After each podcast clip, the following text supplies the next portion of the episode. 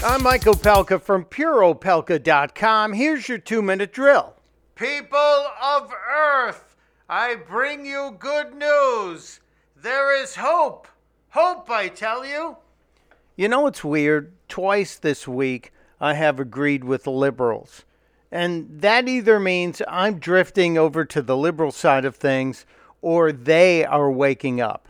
I believe they might be waking up and I referred to Rahm Emanuel, the mayor of Chicago, who went after Jussie Smollett and was enraged about the case that was uh, dropped against Smollett. And now I'm agreeing with Stephen Colbert.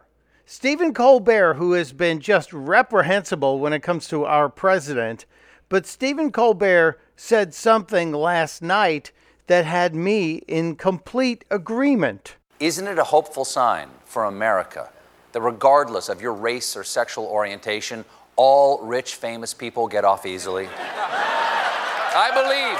Colbert's mocking of the Jussie Smollett debacle is appropriate.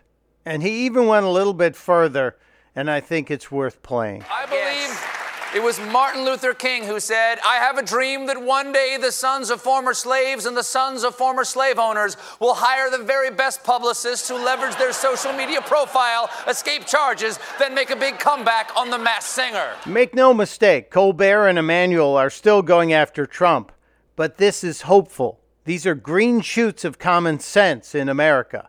Testudo, my friends. Testudo.